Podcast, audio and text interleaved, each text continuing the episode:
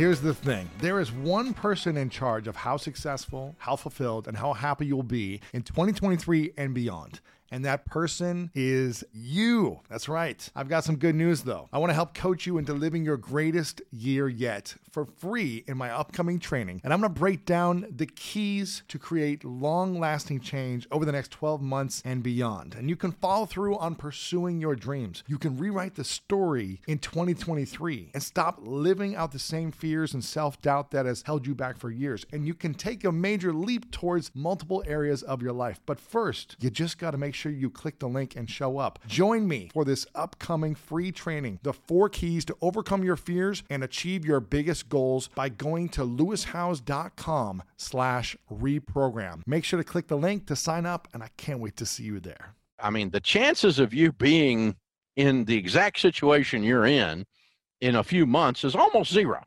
Yeah. Your life is not a snapshot. You're not trapped in this moment. It's a film strip. There's very few people who you see a, a meteoric rise in their wealth or their success today. Welcome to the School of Greatness. My name is Lewis Howes, former pro athlete turned lifestyle entrepreneur, and each week we bring you an inspiring person or message to help you discover how to unlock your inner greatness.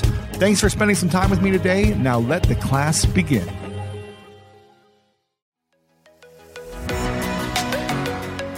Welcome to this special masterclass. We've brought some of the top experts in the world to help you unlock the power of your life through this specific theme today. It's going to be powerful, so let's go ahead and dive in. Sometimes it takes a different approach to help you unlock your true potential. Capella University's game changing FlexPath format helps you learn at your own pace and fit earning a degree into your life. From before you enroll to after you graduate, you'll be supported by people who are invested in your success so you can pursue your goals, knowing that help is available if you need it. Imagine your future differently at capella.edu. Take your business further with the smart and flexible American Express Business Gold Card. It offers flexible spending capacity that adapts to your business. You can also earn up to $395 in annual statement credits on eligible purchases at select business merchants. That's the powerful backing of American Express. Terms apply. Learn more at americanexpress.com slash business gold card.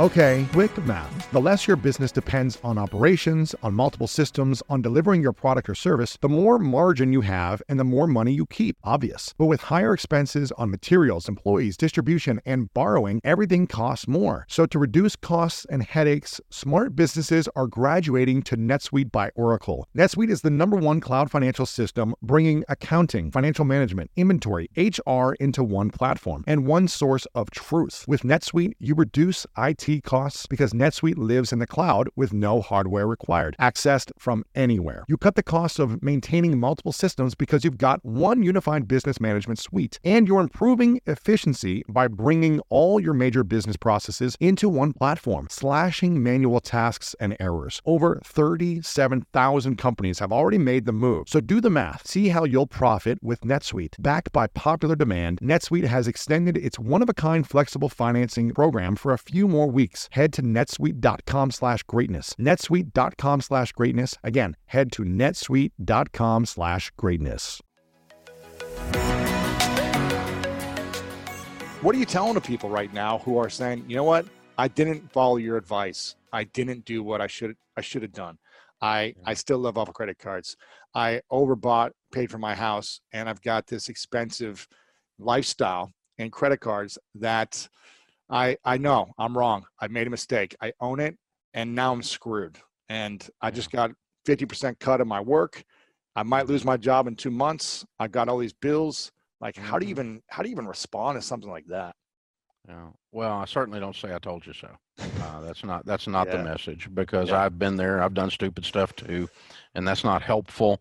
Uh, and it, it doesn't bring it doesn't bring any healing.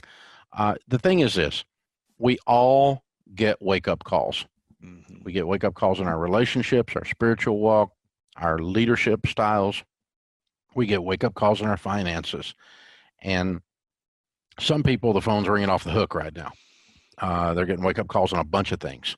Uh, they're at home with their family and it's and they're starting to realize I was disconnected from my family. I haven't been plugged in. My, they got a wake up call on their relationships at home. They've gotten a wake up call on, you know, I, I don't have any savings and I've got, I'm deeply in debt. This isn't working. And so the, you know, the, the, the cool thing is when you get the call, then you have to make the choice. Are you going to answer the phone?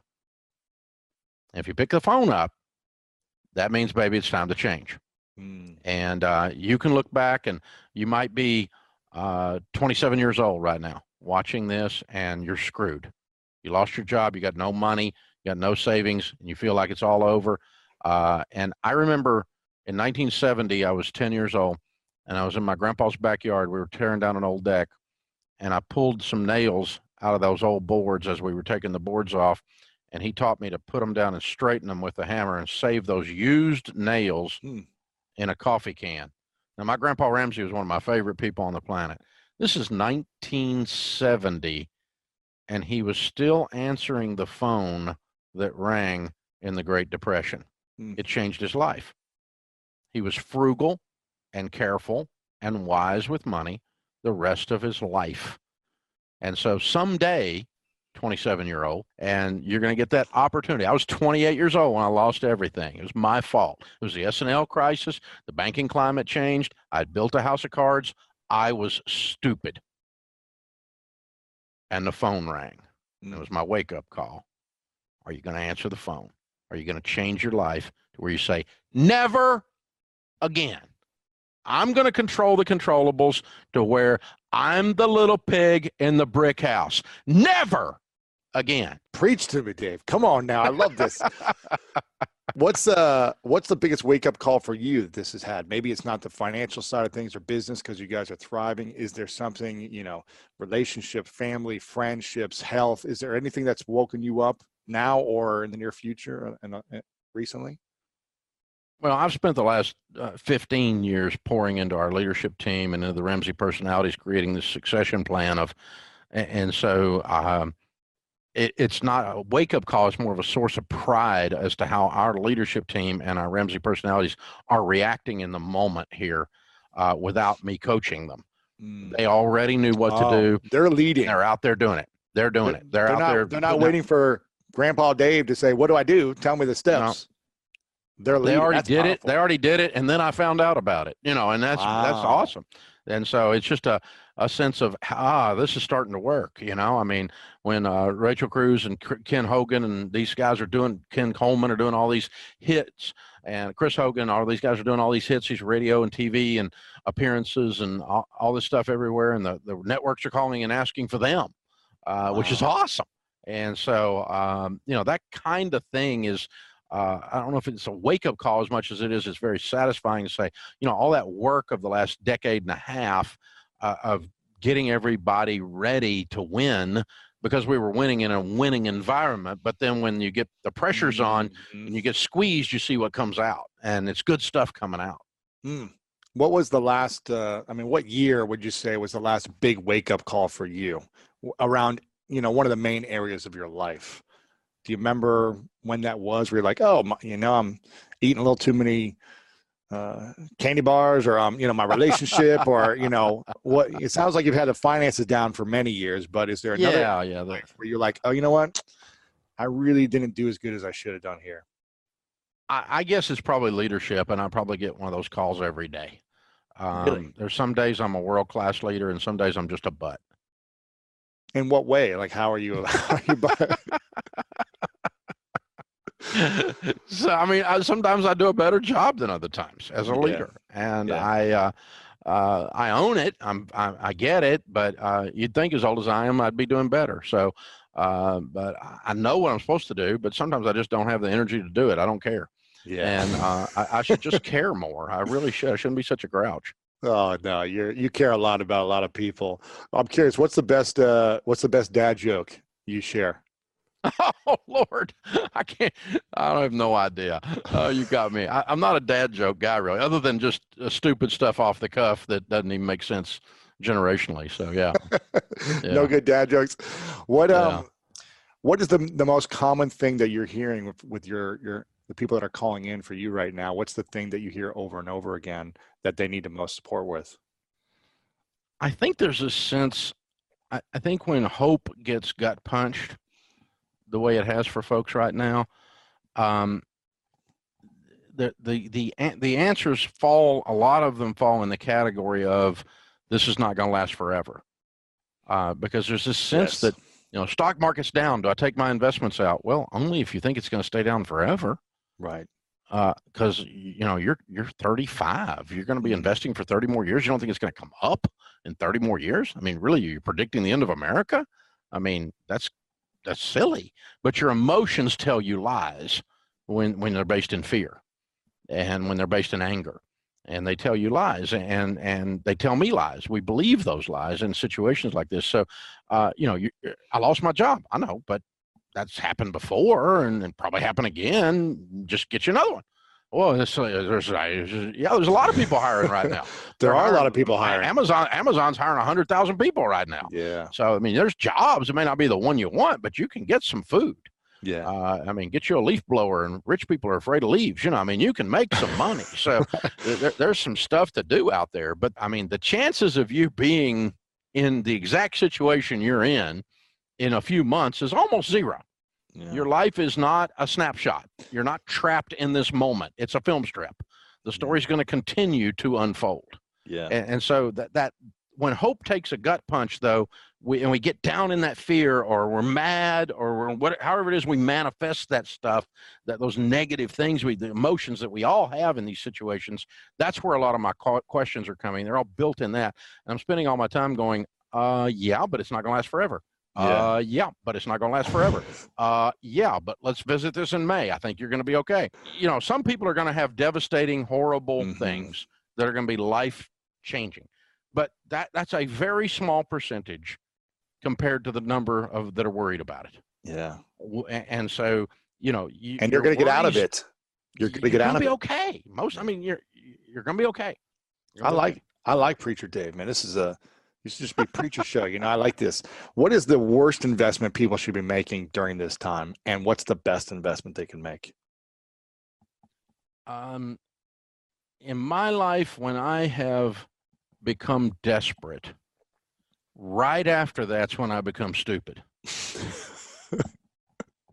yeah. And explain. The other one is the other one is when I get well when I, you know when you get scared mm-hmm. and you go rushing towards something out of fear, that des- sense of desperation, this ah thing, when you do that, you're getting ready to screw up. Mm. I mean, just count on it.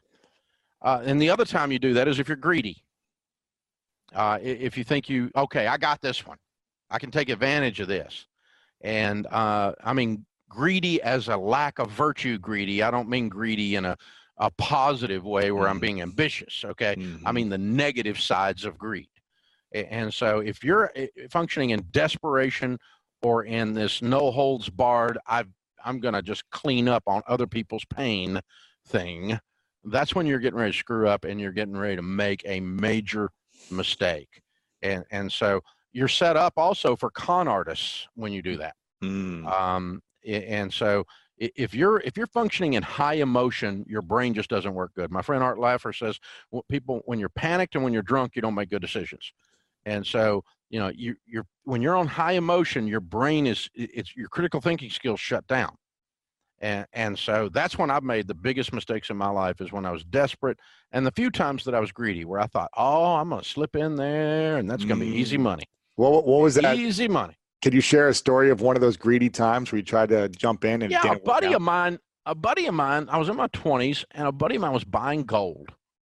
And uh, now this is in the 80s. Mm-hmm. Okay, it's a million years ago and he's buying gold. and he had this friend that was a gold, he was a gold bug. He was picking gold. And this guy had picked the gold prices where they were going within a dollar, uh, like 14 times in a row. And so uh, we both dropped five grand into this thing. And if we had hit, it was a it was a margin deal, and so I would have made fifty grand. And I thought I'm putting five thousand bucks in here. I'm gonna make fifty grand. But it's a margin play, which means you're either gonna make fifty grand or you're gonna make zero. Mm. And so he picked it right 14 times. The time I got in, the 15th time, missed it. I got zero. Turned 5,000 bucks into zero instantly. Last time I bought gold, last time I played stuff on margin, last time I got greedy. Was there is there ever a time where so what's the difference between greed and a great opportunity of being ambitious? Can you well, make money can you make money fast in certain things or is typically most things take a certain amount of time and energy and effort? The vast majority of people who are successful financially and successful have done it incrementally. Uh, there's very few people who you see a, a, meteoric rise in their wealth or their success that keep it. And there, I, I, think because you build your character along the way to be able to hold mm. on and be able to do it. I think that's that's my theory on it. Uh, I mean, I got rich quick. I started with nothing, and by the time I was 26, I had four million dollars worth of real estate. I built a house wow. of cards, you know, and I had a million dollar net worth. I made two hundred fifty thousand dollars in 1984. I was making twenty thousand bucks a month and in my 20s. So, I mean, but have thought I had it all figured out, meteoric rise to the top. But the very thing that caused me to be the, the incredible overdrive of ambition uh, caused me to go so fast uh, that I, that I missed the blind spots. I missed the detour signs. I missed the bridge out signs. And so I built this house of cards I thought was a stone house but I was naive and didn't know. And along comes some regulations changes, mm-hmm. a few shifts in the economy, uh, a little S&L crisis, and it kaboom! all comes down. Yeah. Uh, you know, all of a sudden, Dave looks like an idiot instead of a genius. Right. Uh, and so it turns out I was a little of both because you don't build something like that at 25 if you're not somewhat of a genius but I was obviously an idiot in the way I built it, and so I get to do it again. Get the oppor- the, the wonderful opportunity to start over, and, and so, built the right way. Yeah, yeah. But I mean, in the midst of that, as I was falling, of it took two and a half years to lose everything we own.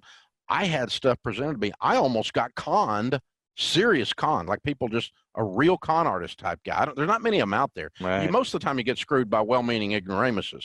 But these these were real con artists coming into my path, and I was about to give them money because I so desperately needed to turn quick money into big money to save myself. I was desperate, and right about the time you get desperate, is when you get stupid. So don't don't make those decisions. So there's not really so what I'm hearing you say is the wealthy, wealthy people, it takes time and it's incremental. It's not an overnight thing. It's not a quick rise. There might be some spikes here and there, but it's typically over time. It's okay to take a spike, yeah. but anytime I get a spike, I'm always a little suspicious of it. Really? Um, it makes me it makes me even more careful. I draw back and I go, "Well, that's really cool. Is it okay?" A bad investment is still better than a smart spend. So, uh, wealthy mm. people don't spend money; they invest money. Uh, number two, they also know that money it, money is not required. I, I, think a lot of us, if we grew up poor, we believe it takes money to make money. Our parents told us that. Uh, maybe a grandparent or the neighbor or somebody said that to us because that was their how they justified not having their breakthrough and getting trapped, they're like, oh, my, the reason I didn't get out. And we, we know every, we know everybody's got an excuse in their lifetime. Everybody uses them at some point in their lifetime to trap themselves. Uh, th- this idea that it takes money to make money is not true. It's a myth. It's it's it's the number one reason why I did the show, the, the Discovery mm. Show, to debunk that on TV, that I didn't need any money at all. Uh, they they offered me a hundred bucks. I'm like, just keep it, dude. Like, no, no, we got to give it to you. It's part of the show. And I'm like, I don't need the 100. They're like, no, but you got to take the 100 as part of the show. So uh, the third thing I would say about wealthy people is they're, I mean, different people have different ways they invest, but they tend to be more focused on the long term appreciation of an asset rather than give me money this second. And, and I think the get, they're, they're, they're not stuck in this get rich quick thing. It's a delayed gratification. Yeah, they're more like, yeah, I'd rather have wealth tomorrow than rich today. Mm. And, and, they do have a distinction between the rich and the wealthy. The, the, you know, the super wealthy are looking to create wealth beyond their own means and needs. Like they're not thinking about their kids, their boat, their plane. I know people think that, but that's not actually true. They're actually thinking about how do I create wealth for a, a lot of people. Amazon's got a million employees. Yeah. Now, now, most of them only earn minimum wage, but there's some people at the upper level of Amazon that are making fortunes Yeah, and I and I'm curious. You you wanted to debunk this myth of that it takes money to make money, which is something I heard a lot growing up, and a lot of people think, well, unless I I can't make it because I can't invest it until I have it.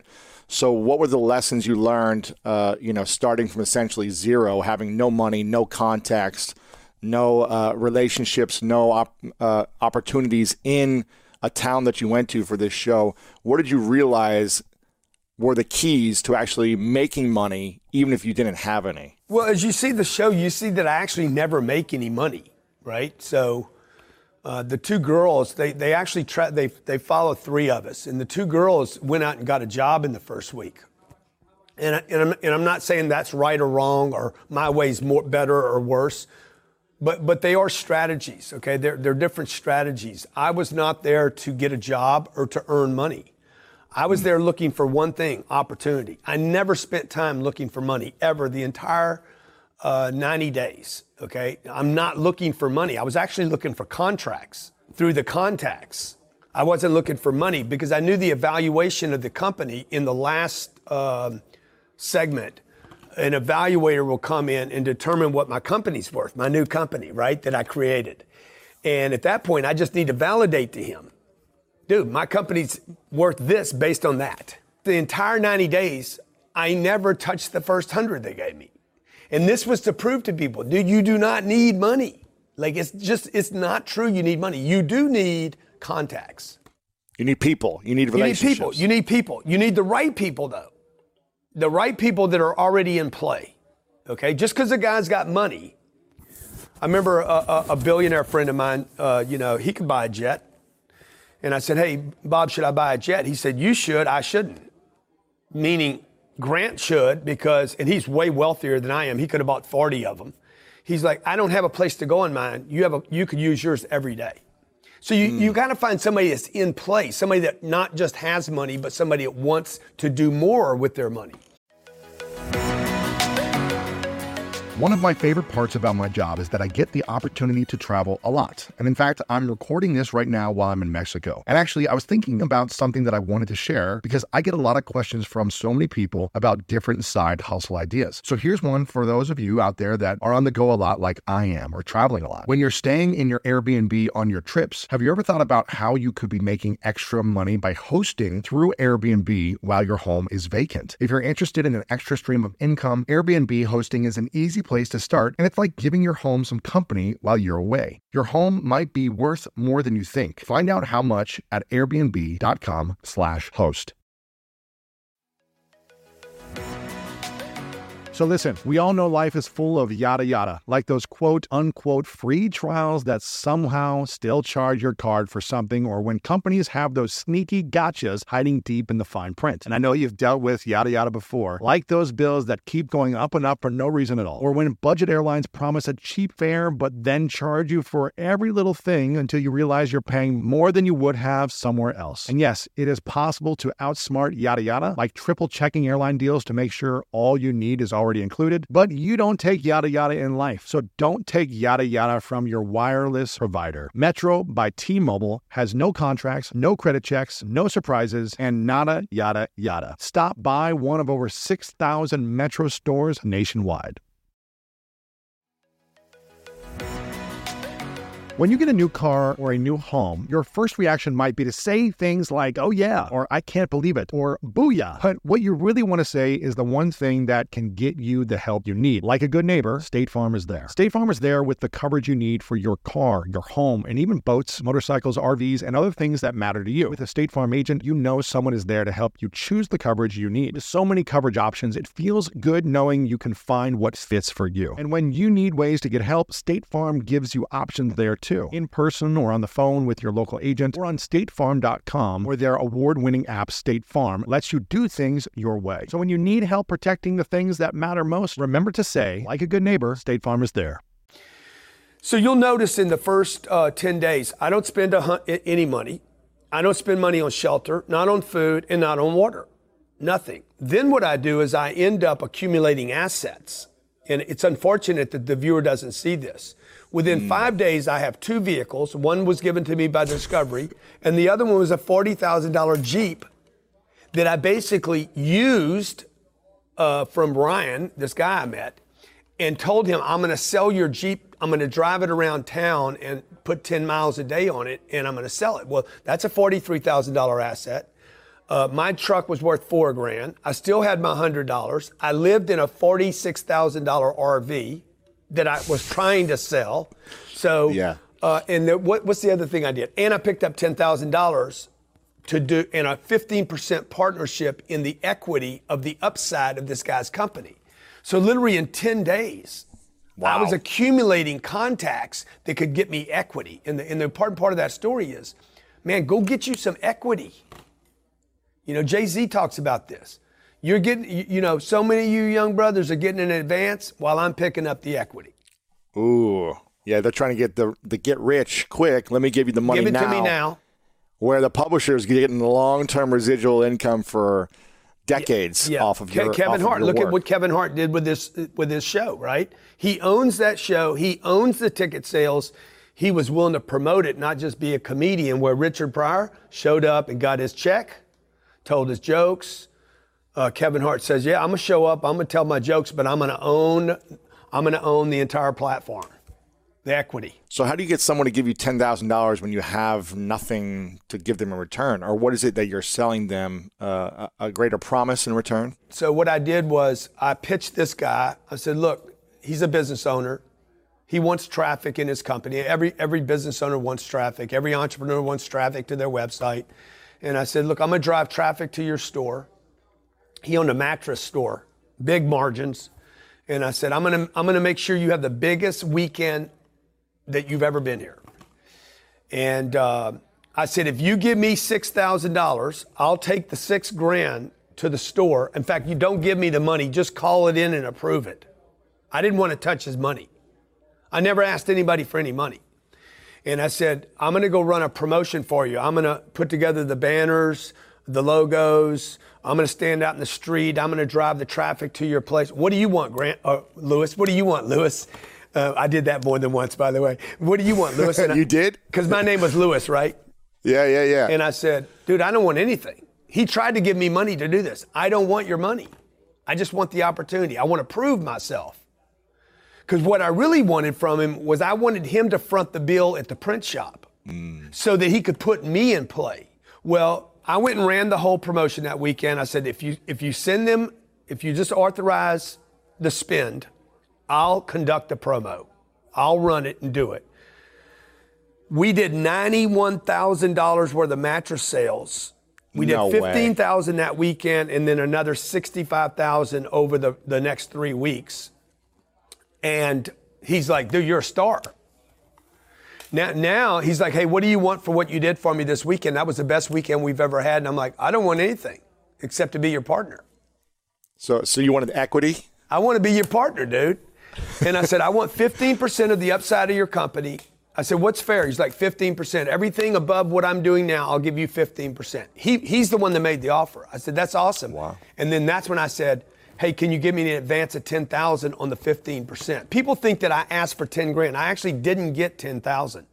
I got an advance on a partnership, which is even better. Wow, that's fascinating. So you never really you never asked for money. You said, "Give me equity with everything." give me equity. And then once I got the equity agreement on the upside, uh, most people are will, willing to give you this. Because it's more than they've already made. They, they're already making a certain amount. They never crossed past that probably in years. So they're like, okay, if you can help me 10x it, I'll give you 15%. I don't want a piece of what you're already doing. That's not fair. That's an unfair deal. I mean, you know, people are like, I need to ask for more. Yeah, but you don't want to ask and be look stupid. Like you can't ask somebody to give you something of a company they already have. Also, it's interesting because they did, again they didn't show this, and, and I look forward to kind of breaking this thing down. We're going to actually I'm going to create a whole platform where I go in and break the show up and show people what they didn't see. When I left Vegas to fly to Pueblo, uh, the production company said, "Hey, what's your first move?" First move, I'm going to the bank to drop off the hundred. Second thing, I'm going to the gym to meet people. Third thing is, I'm going to find a business for, for sale, and I'm going to see if the guy that owns the company can give me a place to sleep. Those three things happened exactly the way I predicted before I got to Pueblo. Before I even knew I was going to Pueblo. I mean, it happened just every one of them. And then Discovery came to me at four days and said, Bro, you got to slow down. I said, What do you mean? we don't have a TV show if you keep winning. Right. If you if you make it happen in two weeks, what are we gonna do? I'm like, okay, come out here and watch me throw up. Okay, come on, come out here and watch. I'm sick. I was sick from altitude sickness. I'm like, what? What? what you guys got to cover how hard this is for me. I'm terrified. I'm cold. My back hurts. I don't have a good place to sleep. I'm pissing in a bottle. And then they cut all that out of the show. So, so um, the point of that story is quit going for some dead Benjamins and mm. start mm. getting you some equity. Okay, hundred dollar bills are dead. They're from the past. Equity is the future. And you're better off with a future if you believe in yourself than you are with a dead Benjamin. What are th- some some things people should be looking for in terms of the right people or the right uh, products or companies to say okay, and how to position and package themselves to make a partnership equity deal? What should they be looking for, and how can they position and package the way you did? Yeah, so like in Pueblo, there's 112,000 people that live there the average household income there is $24,000 a year. Household income. Like it's, it's one of the most beat up, economically beat up cities in America. They, they were at 8% unemployment when the country was at three. When COVID hit, it went to 22. Wow. Like just ridiculous, right? So now, when I'm in a problem environment like that, you have to do the math. So I'm like, okay, there's 100, uh, 112,000 people there. I, I can't meet them all, and I don't want to meet them all. I only have 90 days. So then I said, okay, who's got the money in this town? The businesses have the money in the town. This is the unfair advantage I have in this show is that I did not go there to start a new business. I went there mm. to find mm. a business that was already banking. A lot of people think I did. You have that intention before? One hundred percent. I said, I, "There's yeah. no way I'm going to start a new business." There's 34 million businesses in America.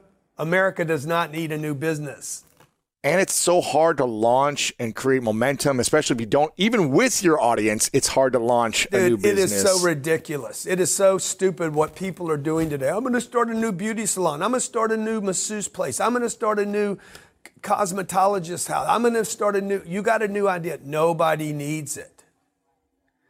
Like, if, if you were an alien looking down at pl- uh, the United States of America and saying, okay, what is there too much of? Restaurants, bars, and businesses. There's too many of them. And then, and then somebody, some kid pops up, Paul pops up and says, I'm going to start a new business. And, and the guy from outside the planet's looking down there saying, Well, that's stupid. Why don't you just go? Two thirds of all the businesses in America break even or lose money. So, what I'm hearing you say, Grant, is uh, a lot of people have the dream of wanting to start and launch a business. But what I'm hearing you say is it's probably a lot smarter to go find a failing business or a business that's breaking even jump in, add value, and see if you can 10x that. Dude, that's that's how you get on planes. That's how you you know you go to the hospital. You need emergency care. You don't build a hospital. You just go to the hospital. You want food, you go to Whole Foods. You want gas, you go to the gas station. It's no different in business. It's a, called a going concern for a reason. Find a going concern that's got a brand. Go in. That's what I did. I just went in and added value. Once I added value, actually, we end up splitting off another business out of that. So, so out of that relationship, your, your first question was, hey, who are you looking for? I'm looking for contacts that can actually become contracts. I'm looking for specific relationships. They have to have money, they have to have credibility, they have to have credit lines. That's the only people I was looking for in Pueblo. Out of 112,000 people, are there 50 of them? I need to meet 50 people that have money, credit, and credibility. How did you feel? Because uh, I saw in you know the first episode that you got rejected a few times. How did you feel from someone who is getting yeses a lot and building their business so fast to go into a place where people just say, "Nah, I don't believe in you," or "Ah, you don't seem credible," or how did you take it in security wise in, internally? Well, what what you, again you, pieces you don't hear is I was in this meeting and this guy starts flexing on me, and he literally like I had to sit there and, and, and listen to his. Well, I did thirty. I raised thirty million dollars and I bought all this and I put this together and I'm the king and la la la. And I'm sitting there thinking to myself, dude, I'd like to just drop. I'd like. You want to see a flex right now? You know, the same day I had written a check for like forty five million dollars and I'm I'm having to bite my tongue. Like he doesn't know I could be his investor. By the way, there was a great lesson in that. Like I was mm. nobody, shaved head, old truck, no name, no social media following, and this guy treated me just like that. Like I'm a nobody and you never know who you're talking to or who they're uh, friends with or who their family is that could support you potentially. Totally. Like the same day this guy's flexing on me about how he raised 30 million and he's the king of Pueblo and blah blah blah. I mean, like what I had in my checking account that day is Grant Cardone, I, I just wanted to pop it out on him. be like, shut up, account. dog. What, treat everybody like you, you. You never know who you're dealing with. You, you yeah. know, and, and just because they're they're having a bad day, you, you, one you don't know who you're dealing with, and you and number two, more importantly, you don't know who they're going to become. Mm, yeah, they may not have money yet, but in, in 10 years, they might have a brand or audience or something that could support you. Every accredited investor was a non accredited investor at one time. Every whale was a minnow. I mean, you've been doing sales for uh, what, four decades now? You've yeah. Been, you've been selling from cars to real estate to everything in between. You know, 11 best-selling books. You've been you've been a selling machine. How did it feel to go in uh, without being able to use any of that and go back to kind of the basics of like, okay, I'm a brand new car salesman just trying to figure out how to do this thing. How did you have the confidence or the courage to go in blind and try to build these relationships? Because I had the commitment. You know, I was committed mm. to the I was committed to the the outcome I always say, man, commitment comes with, with time and money. The thing that you do extremely well is you're a master enroller, Grant. And I, I believe that we're either ro- enrolling people in our vision or we're unenrolling them in our vision every moment, every day with our content, our posts, our interactions. And we could be unenrolling people in our brand from one conversation or one thing that we, we do to piss someone off. Where did you learn the skill of enrollment?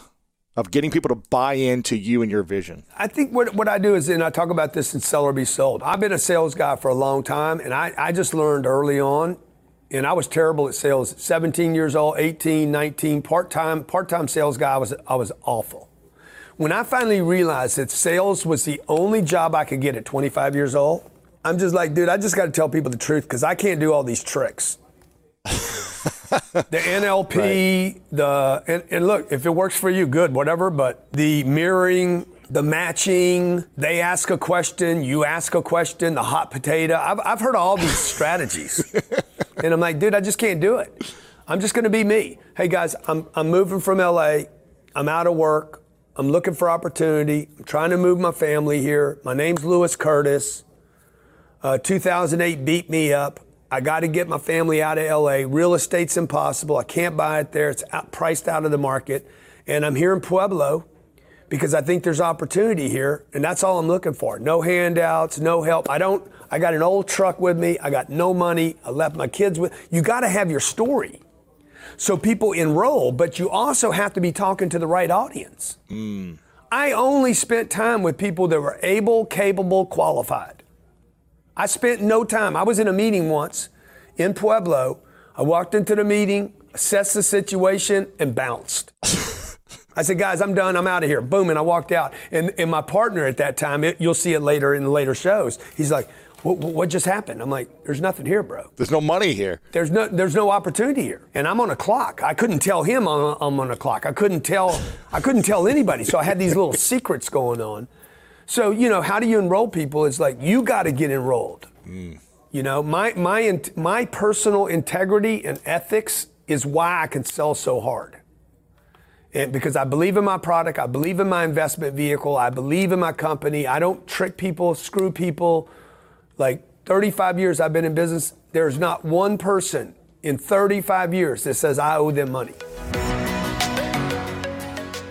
It's so funny because, and I wrote about this in my book, like for women, we have shame if we don't have enough money, but we also have shame if we have quote unquote too much. Really? Yes. Why? Because it's like, you know, oh, I have more than them and let me hide it because uh, uh, people are going to think I'm showing off or uh. they they have imposter syndrome, right? Am I worthy of having this much money? I've, I've experienced that myself at different times, right? Like, you've worked hard for it, but you think that you don't deserve it for some reason. And I think that we just have, I think society was sort of designed so that we wouldn't talk about money. Why? Because I think it's designed so that we have a few people at the top and a lot of people at the bottom. And so now, you know, then of course the middle class emerged and we've gone through different things as a middle class, as a collective, mm-hmm. right? Um, but I think it's, I, I think that's part of the reason why it's like, don't tell, you know, employers saying, don't tell your coworkers how much you're making because I'm paying you more than I'm paying this one and I don't want y'all to know. Mm. Right? So it's like it comes from those places but it's reinforced everywhere, you know? Right. Um, Everyone's reinforcing it. Exactly. And I think not just corporations or Yes. And because there's so much mystery, it's like I don't I don't know how much you make, right? You mm. you don't know maybe you know how much I make because I talk about it all the time. But but I don't you know what I mean? So like we we don't know and we're scared to make assumptions and we're sort of guessing and we're like well if i put mine out there i might be embarrassed because i discovered that like i'm actually either making too much related to my peers or too little mm. and i think it ha- goes back to belonging we just want to belong to a community to a group you know what i mean sure. and so because of that it's like we don't want to do anything that's going to make us not belong it's just an inherent human mm. need to belong and so I think that we don't talk about money because we think it's going to affect our ability to belong, whether it means we're too broke or we have too much, you know, or somewhere in the middle. So, what conversations should we be having around money? How consistently should we be having them and yes. with who? Yes.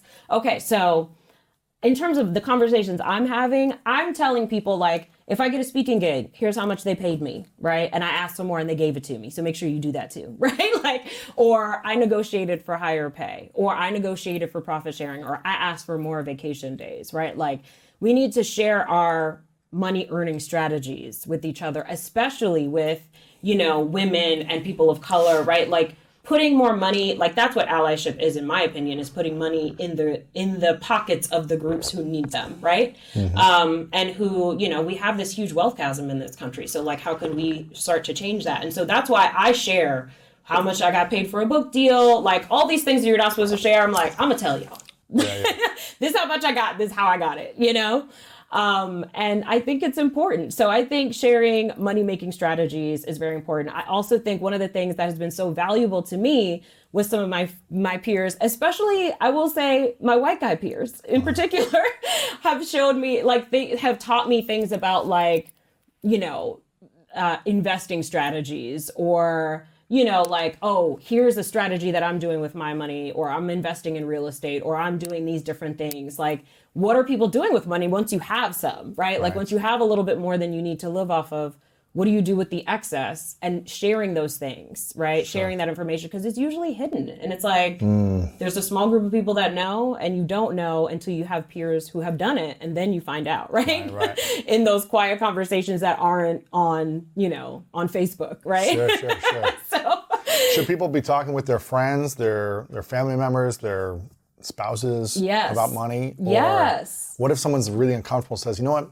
i don't want to talk about the money i make and how what we should be doing what what conversation can you have to yes. try to break the wall down? Well, I think you could say, here's why I want to talk about money, and here's why. Like we have to be. I think if we're willing to be transparent, people will be transparent with us. Mm. That's what I've found in the conversations that I've yeah. had, and that's how I've learned a lot about money is by having conversations. You know, like um, the friend that I was spending time with last night. She's an investor and a financial advisor, and so I was asking her like okay, well, what are you investing in and how are you thinking about it? And what is an investment thesis? Like, I don't even know what that means, right? Like, you know, we sure. were having conversations and she was teaching me all of this stuff because I was willing to tell her, like, okay, here's how much money I want to invest, but I don't know where to, where best to put it, you know, mm-hmm. that kind of thing. So I think you just got to be willing to put yourself out there first. And I find that people want to talk about it. So when I bring it up and I start sharing, they immediately start sharing because it's like they were like waiting for an opportunity to talk about this. Yes. Is what I find. So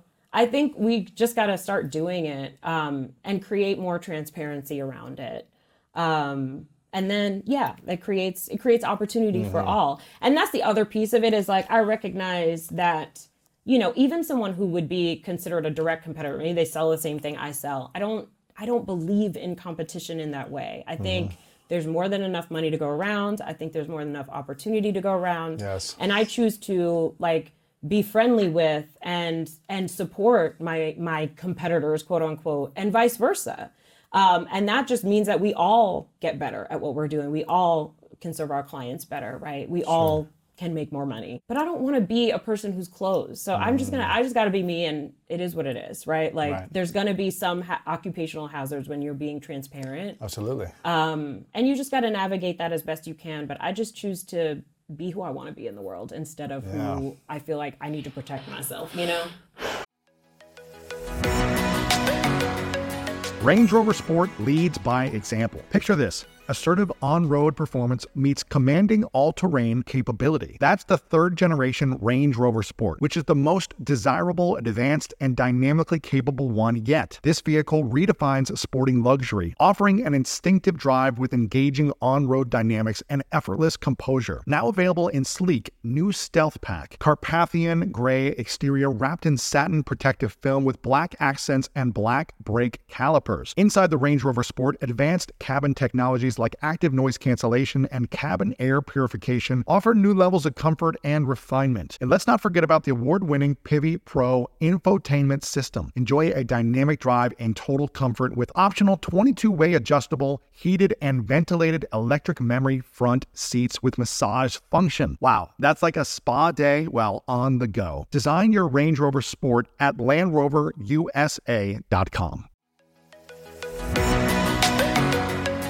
When you want the best, you have to act quickly, or someone else will get it instead. Like when you're trying to buy tickets for the best seat at your favorite team's big game or when you're hiring for your business and you want to find the most talented people for your open roles before the competition scoops them up. With ZipRecruiter, you can find qualified candidates fast. And right now you can try it for free at ziprecruiter.com slash greatness. ZipRecruiter's powerful matching technology takes center stage to identify top talent for your roles. Immediately after you post your job, ZipRecruiter's smart technology starts showing you qualified people for it. And I believe finding the right team member is one of the most important steps in setting up my company for success. We like to ensure our new hires will be a good fit before they're even on the team. So I am grateful that I have ZipRecruiter's help when we want to grow the team fast. Amp up your hiring performance with ZipRecruiter and find the best fast. See why four out of five employers who post on ZipRecruiter get a quality candidate within the first day. Just go to this exclusive web address right now to try ZipRecruiter for free. ZipRecruiter.com slash greatness. Again, that's ZipRecruiter.com slash greatness. ZipRecruiter, the smartest way to hire.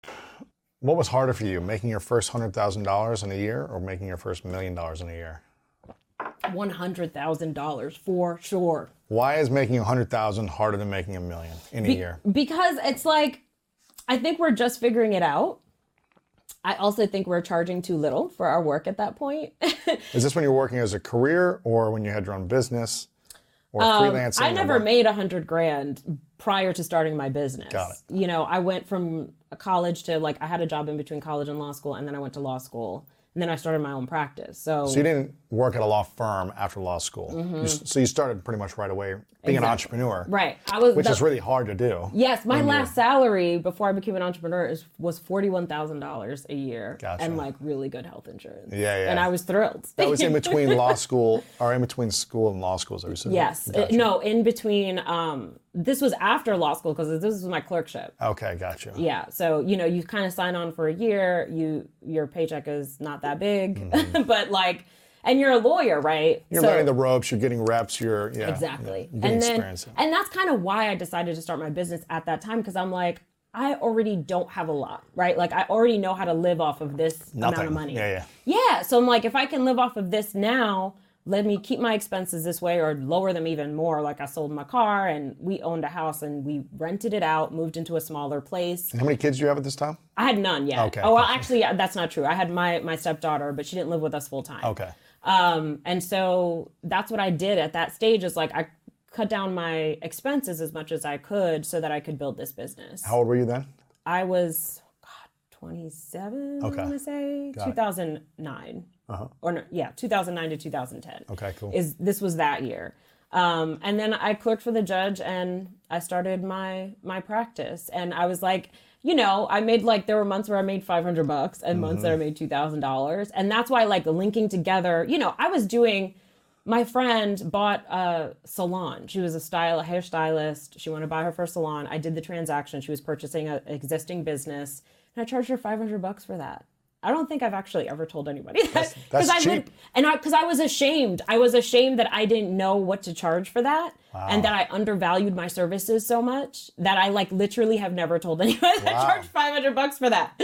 Um, and she's still a good friend of mine. Wow. Um, and she's That's not her fault. no, it's not her fault. Yeah, she yeah. made bank with that salon, and yeah. she's since now um, sold it. But, But you also got experience doing that, you know, doing that transaction, that deal, which you'd probably never done at that level. Yes. Seems like. So you gained confidence from that. yes, So there was a win there for you as well. there was a win, and but when I saw how many hours of labor were oh, you put, involved, you put like weeks probably, right? Uh, yes, I'm negotiating with the other side, dealing with like a difficult lawyer. and five hundred dollars is a steal.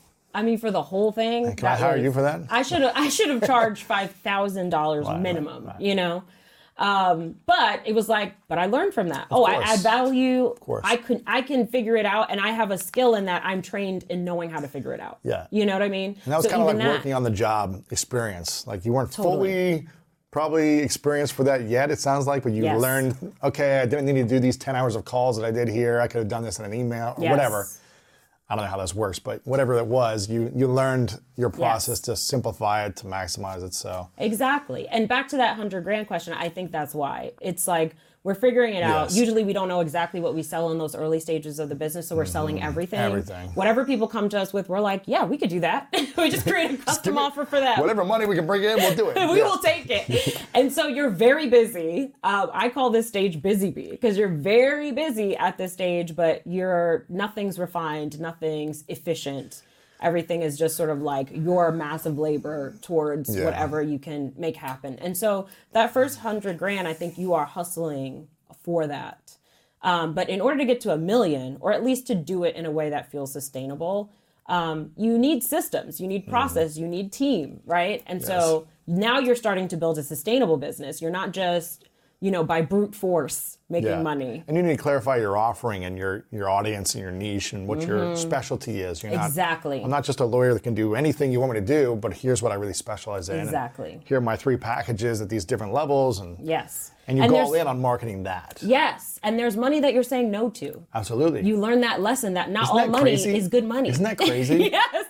It's so. weird. I say this a lot to people. I go, it's weird that I'll turn down massive checks all the time. Yep. But I'm just like, that's not what I want to do, and it doesn't serve my mission. Yes. If it's not serving the mission, and I don't need the money, then I shouldn't do something just to bring in more money. Mm-hmm. exactly. For me, for me. It, it's a distraction. at different stages of my life, a different season, I would have said yes to everything. You know, Right. when I'm broke, you, you say yes to all these things. yes. But then when you're like, okay, I'm here for a mission and to serve at the highest level of my skills and abilities, that brings me the most joy and brings Yes. others the most joy and benefits the most number of people, then you start saying no to money, which is crazy. Yes. It sounds crazy, doesn't it? It's delightful.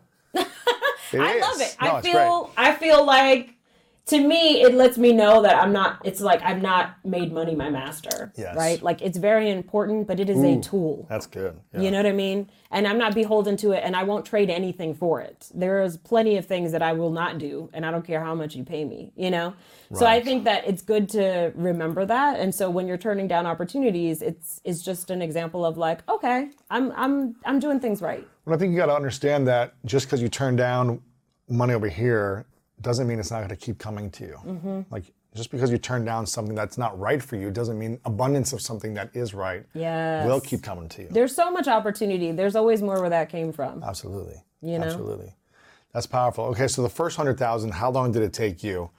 How many years until you made a hundred thousand in one year? Can you Yes. remember? Roughly. Um, so my first year in business, and it was like I started September 1st, 2010.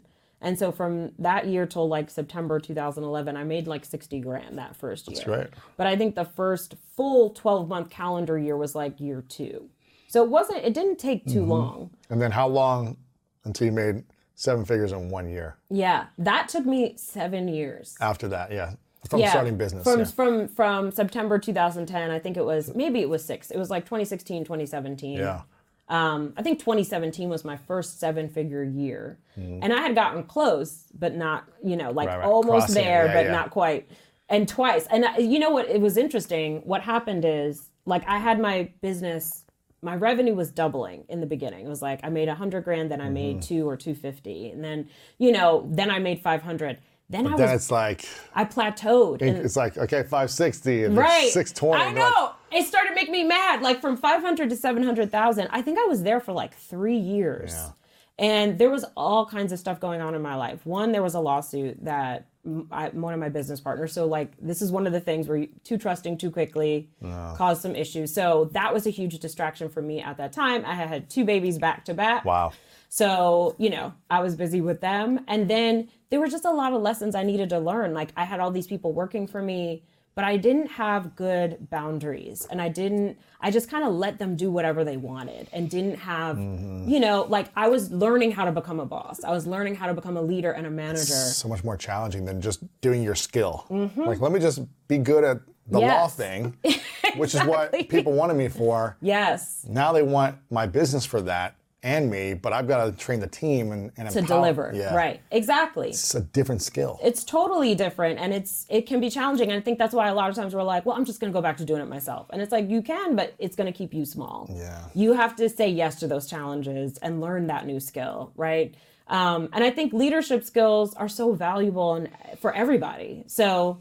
Um, yeah, are, I had to learn that, and it took me a couple of years to like figure out how to have stronger boundaries, figure out how to stop letting people waste my time, Ooh. figure out how to Who, charge for what I, mm. what my services are worth, right? All of those things, those were lessons that I was learning in that time. Who was wasting your time? Like clients or employee, everybody? Employees or clients were wasting my time. Team were wasting my time. Mm. Um, even family members, right? Like I, I, my desk was like right in the front door. So like it's like the door is here, my mm-hmm. desk is mm-hmm. right here. My husband would like be coming in and out. He's a stay-at-home dad at the time, taking care of the kids. Um, and he just ran a tight ship with our household. It was amazing. Like I had so much support in that way. Uh, but he would like every time he came through the door, wanted to talk to me, yeah, interrupt like, me. Focus. Yes, yeah. exactly. Was like I didn't know how to create boundaries around my work time. Um, and I did eventually learn it. I started getting up at 4 a.m. because I was like, I'd get up at 6 and these kids would, it's like they oh, could man. tell, like they had a radar the moment I woke up. So then I would get up at 6, like I would be like, okay, I'm going to beat them. I'm going to get up at 5.30. Nope. Still get up with me. 5. Nope. 4.30. Nope. 4 a.m. And they stayed in their beds.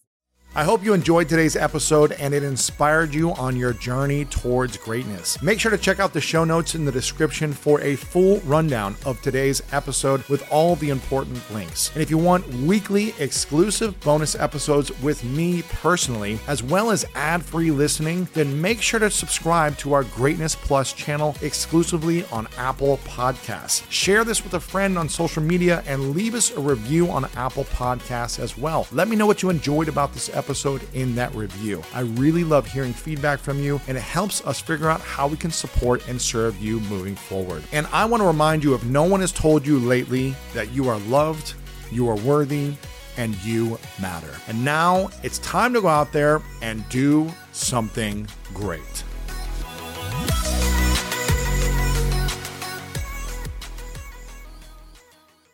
Start clean with Clorox because Clorox delivers a powerful clean every time. Because messes happen. Because.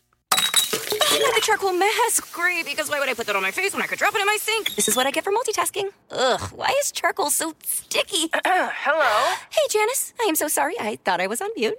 no, we don't need to reschedule. I'll just stay off camera.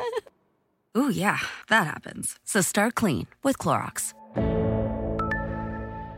Use Clorox products as directed.